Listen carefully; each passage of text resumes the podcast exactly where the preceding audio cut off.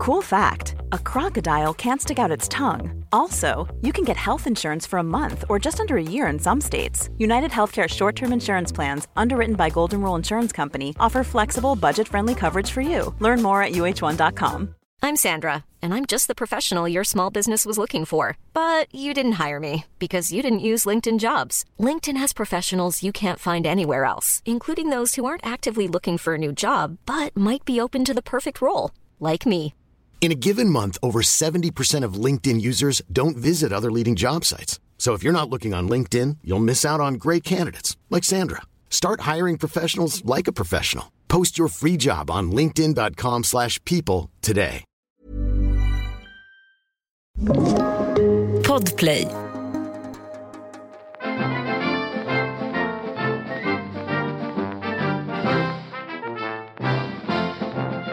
Hej och välkomna till Åsa-Nisses eh, varvning. Åsa-Nisse, blåbärssoppa och hit och dit. Jag känner mig så hurtig. Men, alltså jag är så stolt över dig, Tack älskling. Fraulein. Du svek mig ändå. Du ångrar dig. Svek Du dig. ångrar dig. Jag ser det i dina ögon. De är svarta och Nej, onda. men jag är jätteimpad av dig. Men jag bara kände att så här, jag, jag vet också när Ann Söderlund ringer och säger så här, Hej, vill du åka Vasaloppet med? Det är superenkelt. Då vet jag så här, det är inte enkelt. Nej, men det- är väl inte enkelt. Men det handlar om inställning va? Ja, och den har ju du, men den hade har inte jag. Pannbenet va, det sitter i röven. Jag bara...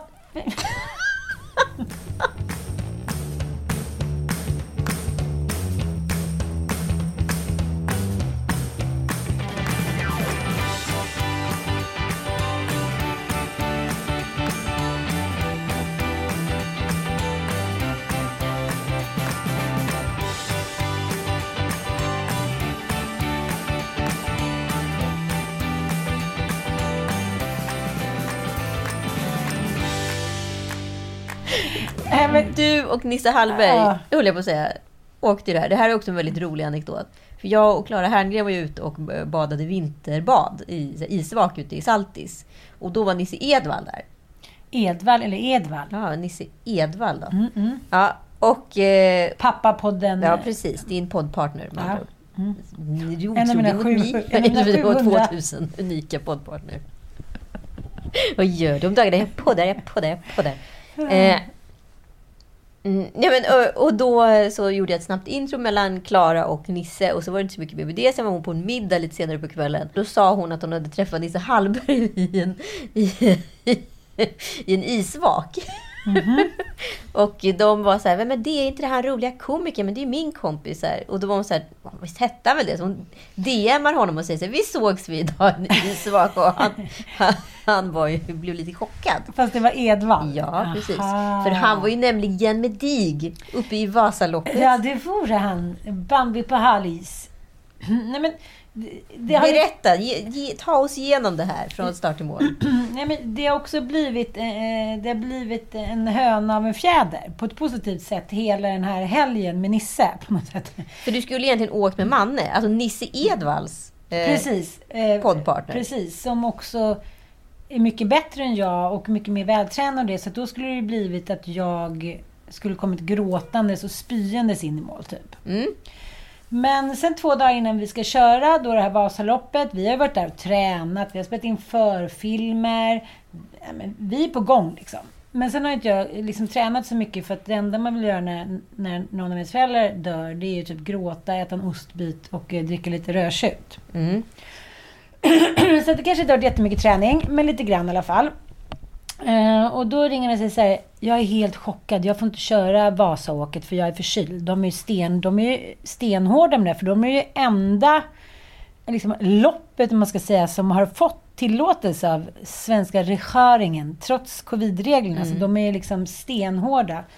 Så det var ju pinne i näsan och armlängds avstånd hit och dit. Men, men så att helt plötsligt står jag där ensam. Utan partner. Och så tänkte jag så här, ja, och så, alltså, jag har inte tid med det här. Och så kom en massa förslag på så här, superåkare.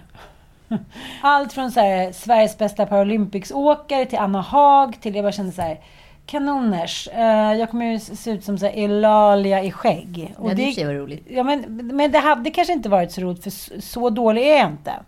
Men då skickar... Säger eh, hon alltid.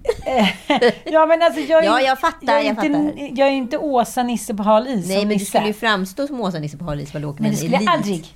Jag är så vig och rolig. Inför småkläder.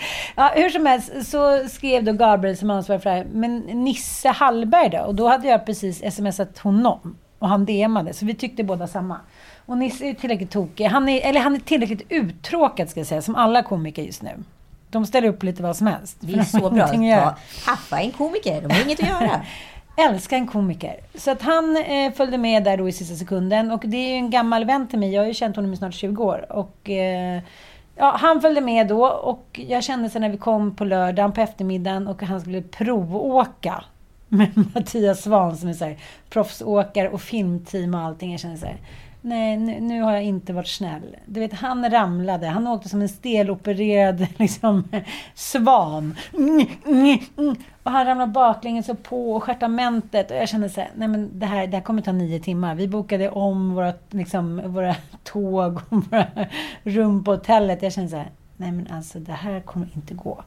Men jag bara undrar, kan vi inte få höra Nisse prata själv? Det här låter ju sjukt spännande. Ja, vi, vi ringer till honom. För det som jag ändå måste säga innan vi ringer är ju att han är väldigt modig tycker jag. Jag tycker att sport handlar så mycket om för killar att de ändå måste prestera. Att det Ja. ändå måste se snyggt ut. Och det, det trodde kanske Nisse att det skulle göra, men det gjorde ju inte det. Och då blev han ju väldigt ledsen och... Ja, men han blev som en liten tant. Som en missnöjd, grälsjuk tant. Så att vi gick igenom många metaformoser. Men, men vi ringer honom då. Ja. Jajamensan. Nisse.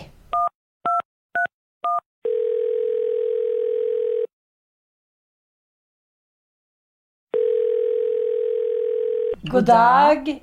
Goddag, jag försökte svara men du ringde Facetime. Vi vill höra din version. Vad hände? Istället för hur gick det? Nej, men det, det var ju jävligt tungt att släppa runt på en snart 50-årig kvinna som inte hänger med.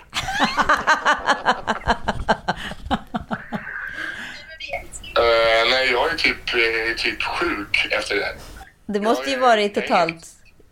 Men jag, jag, men jag, är, jag, vet inte, om jag har total vätskebrist fortfarande. Jag är, jag är helt mör. Det kan man ju vara en dag efter pulkabacken bara, så jag tänker tre mil på, för någon som aldrig har, liksom har sprungit mer än två kilometer. Det måste ändå vara avancerat. Okej, jag vadå aldrig sprungit? Är det för år jag aldrig sprungit två kilometer? Jo, jag har sprungit fem kilometer en gång. Ja, okej, ber om ursäkt. Eh, Nej, men det var, det, det var, det var ju askul. Men det var ju super, superjobbigt. Vad sa du när det var som värst då till han? Vad kallar du henne för? Eh, backseat driver. Och så skrek jag väl bara tyst till henne flera gånger. Jag hörde att David Sundin fick ringa och eh, peppa dig, eller vad jag ska kalla det för. Jag vet inte om jag sa hån. Det var väldigt mycket hån. Ju- Folk var ju liksom oroliga för min hälsa efter redan åtta minuter. Eh, och, och inte på skoj, utan... och det är jobbigt att prata när man tränar också. Det var fruktansvärt jobbigt. Ja, det tycker inte han. Hon kunde rätta på. Oj, jag bröt, bröt, bröt, bröt, bröt. Nej, men det, det gräts. Eh, och det var ju någon gång han sa men det är så vacker natur. Jag hade inte sett ett träd på 2,8 mil. Du skrek ju också ganska ofta till mig, jag hör för fan inte. Du tyckte att jag pratade framåt. Ja, men du pratade ju framåt. Nej, titta, titta. Det var där jag, alltså, jag var jätteotrevlig. Jag har ju sett lite sändning. Eh, och jag trodde att det skulle se bättre ut än vad det gjorde. Det, jag har ju en fruktansvärd skitteknik. jag liksom duttar omkring bara lite. Och klagar. Och duttar. Men du, ska du inte komma ut och åka på Gärdet då? Ska vi ta en liten sväng? Får jag, får jag lära mig av en mästare? Lite av en mästare. Du har ju sådana där små trickskidor du åker omkring. Åh, herregud. Men en, en, en sista grej då. Varför följde du aldrig med ner till spat? Nej, men vi, vi skulle göra det andra dagen. Första dagen då, hade jag, då var jag så trött efter bara att ha åkt 800 meter. Då var jag, jag var ju liksom inte frisk när vi åkte, men jag kunde inte säga det till teamet. Nej. Så jag, jag, mådde ju, jag har hostat slem i två dagar. Eh, men, och sen skulle vi ju ner till spat eh, dag två, men då blev det ingen spa. Då blev det armbrytning och mellanöl. Har du, jag, du har berättat att jag också kastade ut dig och du tog en öl som du drack en knappnålspund pund av. Ja, jag, ja, exakt. Jag gick ner eh, till nattvakten. Och det var ju härligt för dem. När man beställde en öl, då sprang de. Det var det gubbar som sprang upp med öl till rummet. Fan vad fint. Du trodde ju han var tänd på dig. Du tror ju alla är tända på dig. Nej, alla män i 50-årsåldern ja. Det var inte en kvinna som tittade efter mitt håll efter att de hade sett mig i spåret. inte ens om helvetet frös i is, skulle de. Ja, men du och jag ska ju snart på nytt camp. Ja, vi ska ju på eh, träningsläger. Vadå, vad ska ni göra då? Vi ska på skidläger. Igen? Har ni fått Det här var blodad tand? det här var ju, det här var ju träning, det var ju tävling. På fyra dagars skidläger med gamla landslagstränare. Ja, men då vill jag följa med. Det är avis. Ja, men det, det finns bara plats för två tyvärr. Okej, okej, okej. Men du kan sitta i en babybjörn på mig. Absolut, absolut. Men det är en grej som jag ändå vill berätta för, för alla lyssnare. Det är att när vi kom in i mål, då var det som att du var ynglingen i typ Sövleborg som hade tagit studenten med höga betyg. Du satt och ringde runt och din far var stolt, din mor grät, din syster var i sjunde himlen. Det var som att, de, att du hade uträttat ett mirakel. Ja, men jag var ju, jag var ju, alltså belöningssystemet, det var liksom första gången jag var glad på månader, kändes det som. Men på riktigt, genuint glad var jag. Att jag eh, fick dricka en öl var jag glad över. Det hade jag gjort länge heller. Jag känner ändå att så här, längdhumor i dubbel bemärkelse kopplat med stand-up-komik, det är ändå någon form av bottenskrap. Nu har, du kört, nu har du kört längdhumor tre gånger under det här samtalet. Är det så du tar dig fram i livet? Ja, eh, om jag tar mig fram som jag gör på längdskidor så kommer jag inte komma något vart. Nu är det fjärde längdskidåret. Skuttedutt kallas din stil. Jag skuttidutt, ja. Så saltomortal och nu kommer skuttedutt. Puss och kram, tack så bättre. Puss och kram. Mm. Hörs sen. Hej, hej! intresserad av att skida med Nisse. Men han, han, är väl, han är väl ungkarl den stackaren? Du kan ju alltid eh, hora ut honom här i podden. Ja, men det är fler som har hört av sig och, och undrar om han är singel och tycker att han är snygg och sådär. Men äh, jag sa inget. Vi behåller honom för mig själv. Nej, men, men eh, vad var han sa när jag undrade varför det aldrig funkar med kvinnor? Jag är bra i små mängder, inte i en stor portion. Oh. Mm. Så det finns någon som har lust att ta hand om en stå- ståuppkomiker där ute. En stor portion bara. Som snusar. gärna 24 som helst så kom jag att tänka på en liten rolig lek som jag gjorde med mig själv i morse. Jaha, jaha. Jag vet inte varför. Jag tänkte bara så här. Om du tänker på bokstaven K. Vad kommer det upp i ditt huvud? Så kan du använda det i podden. Nu vet jag inte om det är så roligt, men då tyckte jag att det var jätteroligt. För den första jag kom att tänka på var Kim Cattrall. Jaha. Ja. Och, och, vad, vad, vad, vad, finns det någon kontenta med det här? Om jag skriker en bokstav till dig så Mm. ska du bara bla bla bla, Första tre grejerna som kommer upp. Ja. Och så får jag analysera dig. Okej, men, men sen ska jag gå tillbaka till Kim Cattrall. För det som det här ledde till var Kim Cattrall-sexet. Varför det blev accepterat men inte andra sorts sex, som till exempel sex i Girls med Lena Dunham som blev så jävla kritiserat. Men jag ska, ja, jag återkommer till det. Jag Gud, tycker han- vilken trött analys. Men absolut. Nej, det är ingen analys. Det är bara så här. Så länge man knullar som i porrfilmer så tycker alla att det är accepterat. Både kvinnor och män. Det är det som är så sorgligt. Men när man knullar med lusta och kött, som du och jag efterlyser att kvinnor inte, fortfarande 2021 inte riktigt får göra, för då är man en, en kåt, dreglande hynda. Då är det genast smutsigt och läskigt, ungefär som att vi själv, kvinnor själva inte vill acceptera att det är så det känns och ser ut när vi har sex. Vi vill fortfarande tro att vi är Kim Cattrall som snurrar runt och skuttar, hoppar upp och ligger upp och ner och eh, är helt perfekta. Fast det är inte det vi vill ha. Men det är bara den sexen vi accepterar på till exempel TV och film. Jag tycker inte Kim Cattrall har porrfilmsex. Hennes sex är ju mer som någon form av buskisfilm. Det är ju så här, hon blir... Eh, det är någon som går ner på henne och hon så här ligger med benen upp och skriker i en libretto. Liksom. Alltså, men det som är dess- hennes attribut är ju att hon har en perfekt kropp till skillnad från Lena Dunham som inte har det. Och när en imperfekt kropp har eh, sex på ett, ja, vad ska jag säga, flamboyant sätt, då blir det helt plötsligt vulgärt. Och det är ju bara tillbaka till någon form av, ja, vad ska jag säga, eh, struktur igen. Jo, men jag tror att det är så mycket sånt som så här, står för. Ja, och sen var ju Girls, precis som Sex and the City var med, på sin tid också, de var ju tidiga på bollen och gjorde någonting som var då väldigt radikalt. När man kollar med dagens ögon på Sex and the City så kan man ju, tycker man ju liksom att hehehe, lite buskis och knasigt. Men då tyckte man att det där var väldigt utstickande och crazy. När man kollar på Girls idag reagerar jag inte alls så starkt på de scenerna som jag gjorde för eh, fyra, fem år sedan. Aha. Så att jag tror att det handlar om att de där grejerna låg före sin tid och nu när du tittar i efterhand på det så upplever du saker och ting annorlunda än vad du upplever då. Så jag tror alltid det är viktigt att cementera den känslan som man hade då för att kunna jämställa det. Det blir ju en lite utav en metoo-process.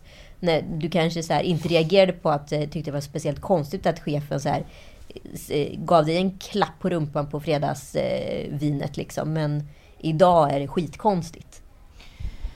Jo, men alltså, det handlar om att Lena Dunham visade liksom en hårig mutta för första gången i en tv-serie, vilket liksom skapade skandal. Och det, det här är någonting som jag känner att jag måste bearbeta. Jag var naken med en god vän häromdagen och hon hade en riktig buske och rejält hår under armarna. Och jag hajade till. Alltså inte för att jag liksom inte tyckte att det var vackert eller för att jag tyckte det var konstigt. Jag var liksom, det var bara inte det jag hade väntat mig. Så det är samma sak som vi pratar om att det normativa med att vi ska leva efter tio Guds bud, vi ska gifta oss, leva samman i alla dessa år, det är det vi åtrår. Fast det är inte det vi lever. Så vi åtrår någonting som vi inte åtrår. Och jag tror att det är samma sak med den här bilden, så här porrfilmsbilden, reklamfilmstjejen, den liksom eh, bajsfria, liksom doftfria Cindy Crawford-modellen på H&M's liksom storbildstavlor. Den är liksom så fastetsad i min kropp och själ från min tonårstid. Gud, det känns som jag vikarierar i din och Sanna Lundells podd. just Nej, nu. du vikarierar inte. Men det är bara att jag tänkte så här, jag vill ju se ut som Lena Dunham när jag knullar. Ja, men det gör du ju förmodligen. Ja, det är klart att jag gör. Eller, förmodligen är jag liksom even wilder, men jag kan ju ändå märka, även på Mattias, att så här, när det blir för högljutt och galet, det, det, det är lite läskigt. Det blir urkvinnan Lucy som kastar loss eh, apan i sig själv. Liksom. Mm. Det, men jag vet inte vad jag ska svara på det. Jag önskar att jag hade ett snyggt, smart svar uttänkt och liksom någonting Nej, men hur, men hur, din bild i huvudet när du har sex med Joel, är det en liten så här kamikaze-apa som snurrar runt? Eller är det så här en het, liksom, sval, lite sexy, klatschig klatsch? Hur ser du dig själv sexuellt när du visualiserar det här på din blåa vägg till exempel? Gud, jag tror liksom ärligt talat jag aldrig tänkt på tanken överhuvudtaget att hur jag visualiserar mig själv när jag har sex. Har du aldrig spelat in en rulle? Aldrig någonsin. Aldrig tagit en bild. Aldrig någonting. Ingenting. På riktigt. Men jag tror att det är it's the way to go. För att jag gjorde det en gång och... Eh, Du mår ju uppenbarligen inte bra för det. nej, men alltså att höra sin egen röst. Nej, men då skulle jag typ ta självmord tror jag. Jo, men varför? Det är dit jag vill komma. Varför ska vi ta självmord för att vi hör oss själva stöna och skrika Nej, men på vadå, film? vill, tror du en snubbe vill det? Ja, det tror jag. Nej! Jag tror Joel skulle få någon panikångestattack och aldrig komma ut ur garderob någonsin igen. Om han skulle höra sig själv. Stonka. Han hade ju, han hade ju som ett prank med mig i början när vi blev ihop. Att härma mitt jag kommer-ljud. Eh, som en rolig grej som han tyckte att det var så här spexigt. Att så här, uppringa i telefonsamtal eller när han tyckte någonting var gott och så vidare. Och då fick jag nästan, alltså jag fick nästan gråtattacker för jag skämdes så mycket. För det är så fruktansvärt att behöva liksom konfronteras med sitt eget jag kommer-ljud. Det är någonting med jag kommer-ljuden som ska bara vara i jag kommer-zonen. Och Ja. inte plockas ut från den. Jag fattar. Det var inget libretto alla Kim Cattrall. Nej, nej det, det tror jag. Det har jag ingen eh, tro kring. Eh, det är väl säkert ingen som har som eh, låter. Men, men det jag menar är att ånyo så är det så himla många jävla liksom, rökridåer som inte vi tänker på. För när jag åkte den här då Jag tycker det här är en väldigt snirklig diskussion. Nej, jag vill bara komma fram till att det pågår hela tiden. Att man står för att man är autentisk eller inte bryr sig särskilt mycket och vill vara en kvinna av idag. Så blir man hela tiden lite tillbakatryckt. Nu ska jag berätta en riktigt... eh, Jag säger så här, Mattias ringer till mig då i Vasaloppet. Mm. För att han ska då pusha mig. Det var gulligt. Ja, men det var helt underbart gulligt och det var ju det som också fick Nisse att orka den sista milen. För att han, du kom igen Nisse, det ser så bra ut, du är så duktig. Han, han är ju väldigt peppande. Mm. Och jag, jag hade berättat så här, när man, liksom, när man sportar tillsammans och är ute, då tycker man att den andra människan är sexig. Om, till exempel alla mina killar som åkt skidor har tyckt så här, han kommer, här kommer min snubbe i skidbacken och han är het. Mm. Det kanske inte är någon biggie, men det är väl härligt att känna så. Jag känner inte alltid att jag tycker att mina män har varit heta när de suttit hemma och pillat sig naveln eller snusat någonting. Men i skidbacken, då är det någonting i mig som händer. Och då sa jag det till honom så här, ja, visst är det härligt när man skidar och sådär och när man gör grejer tillsammans. Nu, nu känner väl du dig extra kär i mig när du ser mig? Klabbar på honom. Okej. Men han, det gjorde han inte. Nej, men, Nej, det gjorde han. Men han sa så här, ja, men du kan ju, men mormor Inga, farmor Inga, du kan ju dra upp dina byxor. För man, nej, nej. Nej men, så jobbig. alltså, jag vet ju hur det där ser ut bakifrån. Jag. Du visar stjärta, halva stjärtamentet. Ja, men det är för att jag har eh, inga höfter, mage och inget stjärtament. Så det fastnar ju liksom på låren och så glider det över. Det är ingenting som jag märker att det har satt ner. På andra människor fastnar det på stjärtamentet. men inte på mig. Så då har det ju varit någonting som har skadat. Sen har det varit lite för liten jacka. Nej, det kanske inte har sett jättebra Enligt vem? Farmor Inga tyckte att jag var jättefin. Så då säger han så här, jag, jag är jättekär i dig älskling, men kan du dra upp brallorna så man inte ser stjärtamettspring? Då blir jag ju så Ja, sårad. men det är väl klart det blir. Ja, men jag fattar att det kanske var bra att han sa till att inte jag åker runt för halva svenska folket med en stjärtamets- stjärtaments stjärtament. Men, det, alltså, har de ens kunnat filmat åt det, från det hållet SVT? Eller har det blivit liksom, i och med att det här har legat på barnslotten på eftermiddagen, har det gått och visat dig i TV? Eller har man fått blurra dig live? Någon stackars bildteckning som har fått suttit med någon liten suddiluddkludd på över din, rö, din Vi stjärt. gick över budget på 100 000. Alltså, om jag tänkte på verkligen att här, Gunde Svan kanske hade som en strategi att skita ner sig i byxorna för man kunde inte liksom ligga bakom honom för att då antingen fick man ju ta sig förbi honom vilket var svårt eller så fick man hålla väldigt långt avstånd för att stå ut med bajsdoften. Men jag tänker du, din strategi är ju att liksom visa Skrämma. Upp, skrämmas med springan. Kan man säga så? Och då pratar vi bakspringan, inte Nej, men framspringan. jag tänker att varje dag känner kvinnor så här, men nu är det något fint, eller nu var jag så, och så får man den där... Det är någonting också Det med- börjar med Kim Cattrall och slutar med att du visar stjärten Jag menar bara att det är lite minikini-mobbing. Det är allt från åldersmobbing, ah, det är närmare 50, det är hit och ditan. Men man får inte vara för stark, man får inte vara för obrydd. Då måste man få Fast sig tror- en liten tryckamente. Nej, Men tror inte du att om Nisse hade åkt med byxorna på halva rumpan att du hade reagerat? Jo, men det blev ju så chockartat. Det var lite som när jag var på yogan häromdagen och han sa så här, This is how it's gonna eh, should feel. När, när jag skulle då försöka göra någon liten sittande, liggande katten trycka ner. Så tryckte han till. Jag bara, åh, höll på att spy. Och så gick han förbi, så kom han fram och så sa han så här, You should take a private lesson. Så att du förstår vad det går ut på innan du kommer till den här lite braiga gruppen. Men var det verkligen så han menade? Var inte det all välmening? Eller var det bara du som Jo, var det var ju jätte, i all välmening. Men alla så här perfekta yogisar som satt där. Och så, det var ju så här, okej, ja men Lena Dunham med typ, liksom, ja men slidebusken. Alltså förstår lite så här, att man blir skammad. Varför kunde inte han ta det med mig efter och säga så här, eh, det var eh, jättehärligt att du är här, men vet du, jag skulle vilja ge dig ett råd. Ta ett par privatlektioner så hakar du på. Varför var han tvungen att trycka till mig där? Det är mobbing!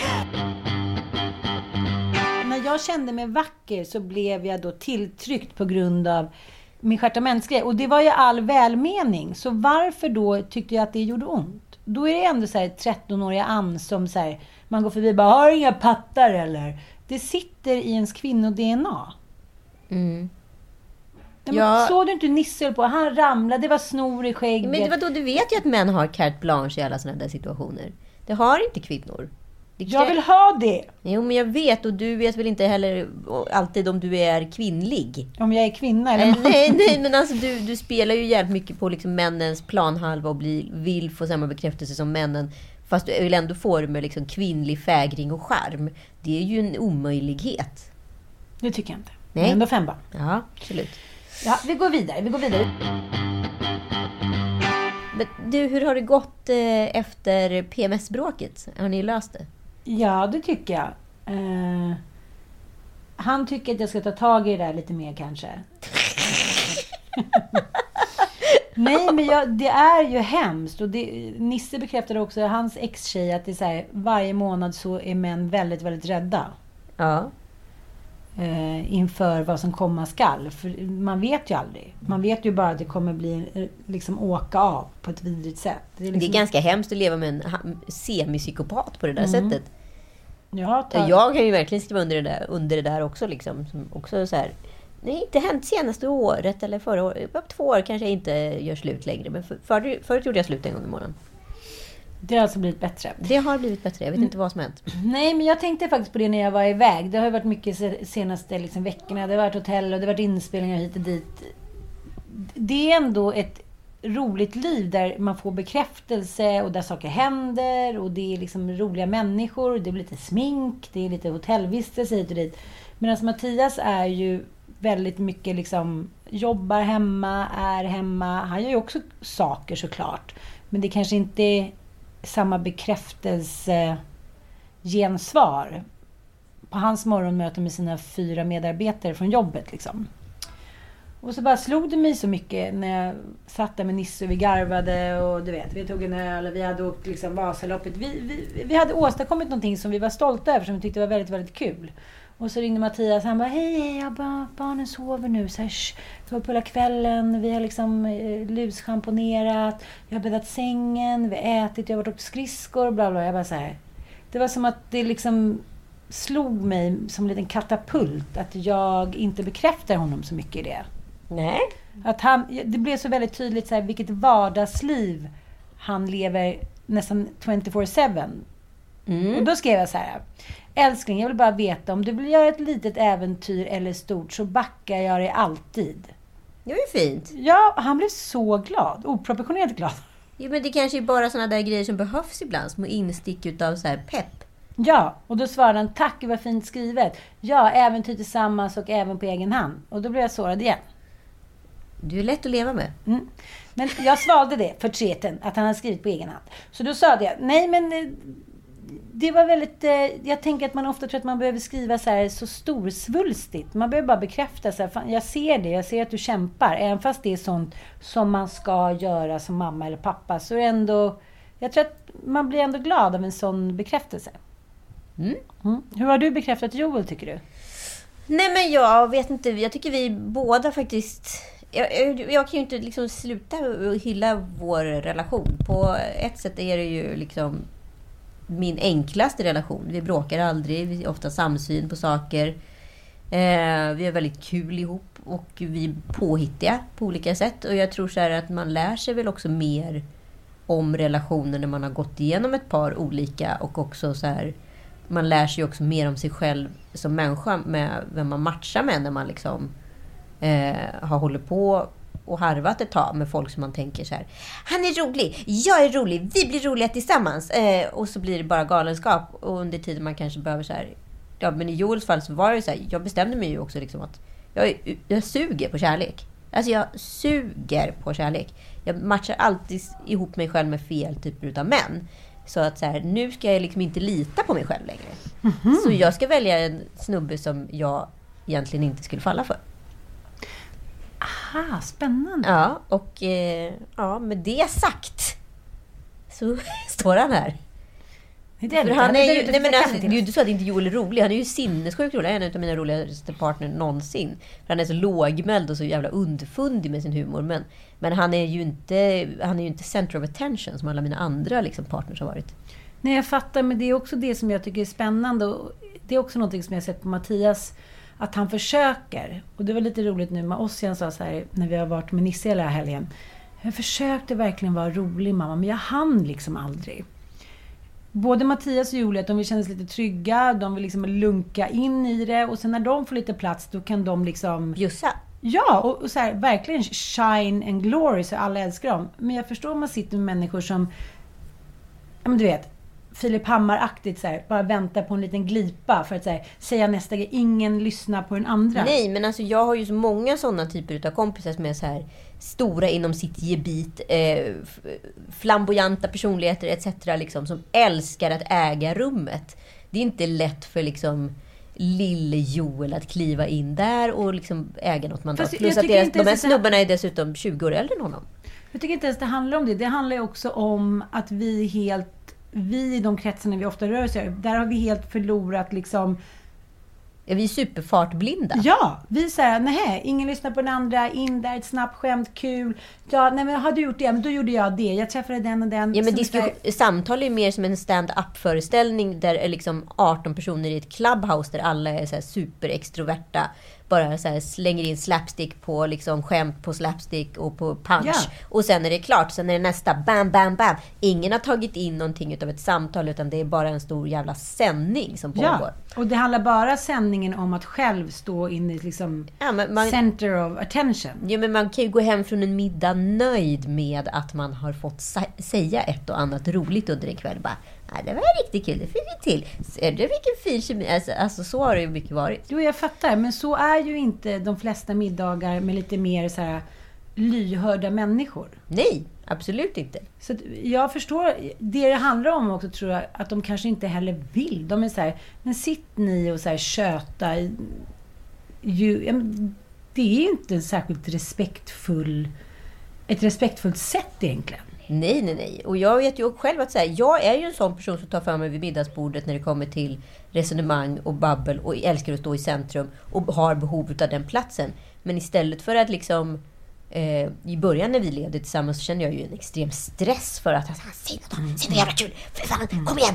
Och så gör han inte det liksom. Men istället för att liksom känna den stressen, för den finns ju bara hos mig, så, så här, låta honom ta sin space. För när han he- helt plötsligt då säger någonting och säger någonting skitbra, supersmart, roligt och analytiskt. Då äger han ju rummet istället för att han bara sitter och slänger in de här små vedträna som bara liksom försvinner i någon, som, någon form av gnista i en brasa. Liksom. Jag tyckte det var så roligt när jag pratade med Amelia Adamo. Hon är ju gift, eller gift, hon är ihop med sin snygge italienska frisör. Precis. Så att vi sätter över Zoom. Då kommer han hela tiden bakom med sina handdammsugare. Naken. Naken! Ciao, ciao! Hon hade bara, jag pratade med henne om det, hon bara, nej men jag har helt kapitulerat. Gå naken där, för du, gör något, du går ju och dammsuger naken. fan Han lägger mitt hår, han kanske säger lite klumpiga grejer då och då så att jag så här, blir röd i ansiktet. Men det är ju inte jag. Jag kan inte hela tiden ta ansvar för vem han är. Han gör mig lycklig. Han eh, är härlig att hångla med. Alltså, vi har det skithärligt. Sen kanske inte han är typ den som jag sitter och pratar om liksom Strindberg med. Men who cares? Hon var... Men det är inte så jävla konstigt att man brottas med det ändå. Nej, nej, Till nej. en början. Men, men hon hade bara sett så här. Jag älskar allt med honom. Ingen man skulle någonsin kunna ge mig det han ger mig. Nej, men nu är det så här, nu har jag och Joel varit ihop i snart fyra år. Och då är det så här, ja men antingen så får man väl liksom dela på sig då. Mm. Eller så får man väl liksom bestämma sig för att gå vidare. Alltså så här, det, det, det är ju inte... Det är ju inte liksom... Nu, och jag är så här, var- varför ska man ge upp nu? liksom? Nu det verkar jävligt dumt. Ja, det verkar jättedumt. Ja. Det blir bröllop tillsammans. Dubbelbröllop. Det blir bröllop. Det blir bröllop. Men en annan rolig grej som jag var med om för ett tag sedan. Jag Jaha. jobbar, ja, jag jobbar med, tillsammans med en väldigt spännande man eh, med ett projekt. Och eh, jag, jo, eh, det har hänt någonting i det här projektet som inte har hänt eh, i tidigare projekt. Alltså, vi skriver en grej ihop och han pushar mig att skriva liksom mycket mer naket, våga mera, släppa strukturer och så vidare. Och så vidare. Och det som är kul eh, med hans kritik är att den är egentligen sinnessjukt hård. Men den är så pass pushande. Jag tänkte lite på skidgrejen där. Eh, så att man liksom kommer över sin egen fåfänga på något sätt och liksom tar den till sig. Och när man tar den till sig och vågar släppa liksom, prestigen, jävlar vad mycket längre man kommer med sig själv. Och jag tänker på hur, hur rädda människor är för att kritisera idag. Och att det här har liksom blivit nästan en så samhällssjukdom. Du säger hellre att någonting är bra. Men egentligen någonting som du inte alls tycker är bra eller rent av skitdåligt. För du är så jävla rädd att du ska såra den andras känslor. Så du får egentligen en sämre beställd produkt, situation, ett möte etc. För att du är så rädd för den andra personens känslor. Men om du framför kritik på rätt sätt, med rätt typ av så här, så här blir du bättre, ett råd, då blir det ju inte heller eh, farligt. Då kan du ju bara hjälpa. Alltså jag känner ju att jag har ju blivit mycket bättre på grund av att jag har fått sån kritik som jag har fått. Eller så är det kanske bara så här gamla skolans sätt. Jag har inte blivit, jag har inte blivit kritiserad på så många år.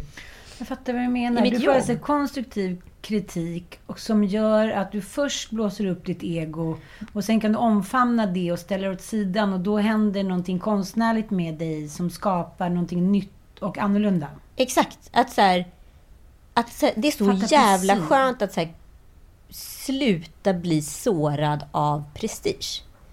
Prestigen kan ju ställa till det så jävla mycket för människor alltså. Egentligen pratar ju du om allt jag har sagt idag. Yogaläraren, Mattias i spåret. Det är mitt ego då som är uppblåst. Och sen så är det någon som försöker pysa på det, fast bara med kärlek. För att säga, ja men dra upp brallorna för att det, det kanske blir roligare för dig när du själv ska titta på det där. Men jag fattar precis. Det är att man, man direkt så vill man att så, här, så blir man ett sårat ego. Men för det handlar ju oftast inte så mycket om en själv. Nej. Men du, vill ju, du är ju så van i den här typen av samhälle som vi har liksom utvecklat det till. Att, det, att du alltid är center of the universe hela tiden. Och då blir allting så himla mycket fokus på dig och dina känslor. Fast det egentligen kanske inte handlar så mycket om dig och dina känslor. Utan det kanske handlar om det som är bortom känslorna. Förstår du? Och när man tar sig bortom känslorna. Det var nästan en meditativ upplevelse att bara så här Okej, jag går runt här är sårad. Okej, ska jag svara på det här på något sätt? Okej, vad fan. Och sen så till sist bara läsa en gång till. Och så läsa en gång till. Och så bara, okej, vi plockar bort egot. Och så bara skriver vi. Och så gör man det. Och så bara, wow. Så kommer man till en ny dimension. Och nästa gång kritiken kom så kändes det liksom inte ens en tredjedel så jobbigt. Då var det nästan så här bara, ge det till mig, ge det till mig. Att man blev liksom, ja, men som en jäkla soldat inom elitstyrkan. Bara så här, kom och visa mig, jag kan mer. Jag fattar. Men det är väl det som händer också kanske när man är lite mitt i livet med allt med träning, med kärleken hit och dit. Man bara, men det funkar ju bra ändå. Jag står här lite på, jag joggar lite då och då hit och dit. Och så kommer någon som säger så här, men ska du inte försöka utmana dig själv? Varför går du till den här gruppen när du inte riktigt förstår hur man ska göra? Du, du har inte förstått vad det går ut på. Men gå till någon så kommer du tillbaka så, så, så kan du liksom, har du dechiffrerat allting. Ja, men jag snackar om yoga Ja. sen. Men för mig blir det så här, det kan du ta med mig privat sen. Alltså, som Ni har att- mobbat, ni har, så här- ni har utsatt, du tycker dumt om mig. Va? Eh, Alltså, så här, va, va, varför? Och han har ju också rätt. Han tittar på mig lite så här, Han vill ju hjälpa dig. ja men också lite så här, vad gör du här? Du kunde ju kanske gjort din research innan du gick in i en så avancerad lunchgrupp. Det har du ju rätt i, faktiskt. Ja, nej men vad Ja, men vadå? spännande. Positiv kritik. Positiv kritik, det är liksom... Fint uttryck. Ja, men ja, för att jag, jag, jag bara kände att så här, det var så mycket som föll på plats. Liksom. Jag märker att så här, allt från olika uppdragspartners till Jättebra! Alltså vi tycker det är så bra. Men nu, eh, nu kommer vi avsluta det här samarbetet, så går vi vidare. Istället för att så här, vet du, det här hade blivit mycket bättre om vi skulle kunna gjort på det här sättet. Vad känner du för det här? Och upplever du att folk hela tiden tassar runt liksom, på tå istället för att så här, Jag är en sån här person som också njuter utav, och det kanske kommer från liksom, tidigare yrkesliv, att man säger man är så van att vara kritiserad och kritiken som kan också dri- driva fram någonting. Men jag har inte upplevt det på kanske 20 eller 15 år i alla fall. Så att det här var liksom som en ny gammal känsla i mig och jag kände så här: Wow! Fan vad coolt! Men jag vet att skulle jag uttrycka mig på samma sätt som han har uttryckt sig mot mig eh, till min dotter eller till en 20 plus person, då hade ju de blivit söndrade och knäckta för de är inte liksom vana med det här på något sätt. Men det finns någonting i att så här, ställa bort egot, våga ta till sig kritiken och komma längre. Om man bara vågar tänka den tanken så tror jag att man skulle bli mycket bättre på sitt jobb, som partner, eh, som liksom förälder etc. Men det kräver ju också att personen som är din positiva kritikfeedbackare också är en liksom, person som själv fortfarande brinner och tycker att det är spännande att så här, pusha någon framåt. Och det är jävligt lätt att så här, skriva på sin grej, ta sin, liksom, skriva på sin faktura och sen gå därifrån. Och det är ju det som är så intressant med människor som fort, bara år efter år inte nöjer sig med det. För jag tycker flera gånger när jag har skrivit bok har det varit så här, men gud, ska det inte vara någon kritik på det här? Ska det inte, eller ska det inte vara någon så feedback? Det är så bra! Och så, så läser man något år senare och tänker så här, men gud. Sista delen av boken är ju bara så här, den hade verkligen behövt tajtats till. Och, så att, det kräver också att man vågar söka upp den typen av människor som inte är ja-sägare. Ja, men det, det, här är ju en stor skillnad också för att nu får inte det här blandas ihop med typ en recensent som sågar. En Nej. sågning är ju något helt annat. Det är ju, det är ju att pissa på någons liksom hantverk. Att ge positiv kritik, det, är ju att, det finns ju en ambition i kritiken att göra något, att nå längre och komma bättre. Om jag skulle hade fått en ren sågning bara, du är dum i huvudet, det här är dåligt, du är för kass. Då hade jag ju då hade ju ingenting lösts. Så en recension är det ju absolut inte, men däremot en feedback som har negationer i sig för att skapa bättre. Och för att jag tycker att så här, recensioner idag, de är så här, antingen är de så här rädda för författaren, tassar man på tå för att vara rädd att kritisera, eller så är det en sån dräpa som gör att man liksom, liksom hamnar på golvet som en blöt katt. Ja, men det är också bara för Det att... finns ju ingenting som kan bli bättre efter en sån grej. Nej, fast det finns ju också, det är ju en jakt på att skriva den elakaste recensionen. De elakaste recensionerna blir ju kultförklarade och en snackis som är så här... Recensionen står över hantverket. Precis, precis.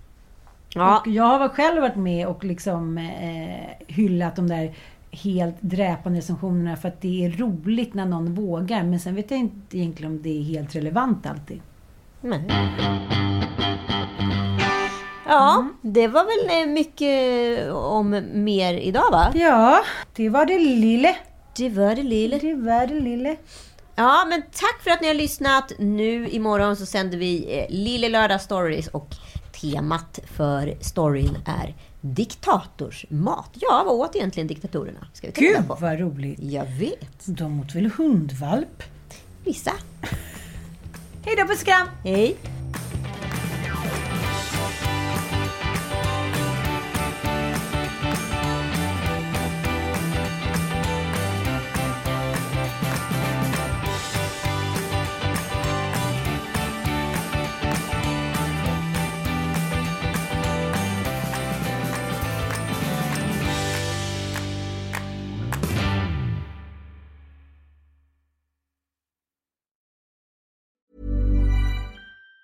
Even on a budget, quality is non-negotiable. That's why Quince is the place to score high-end essentials at 50 to 80% less than similar brands. Get your hands on buttery soft cashmere sweaters from just 60 bucks, Italian leather jackets, and so much more.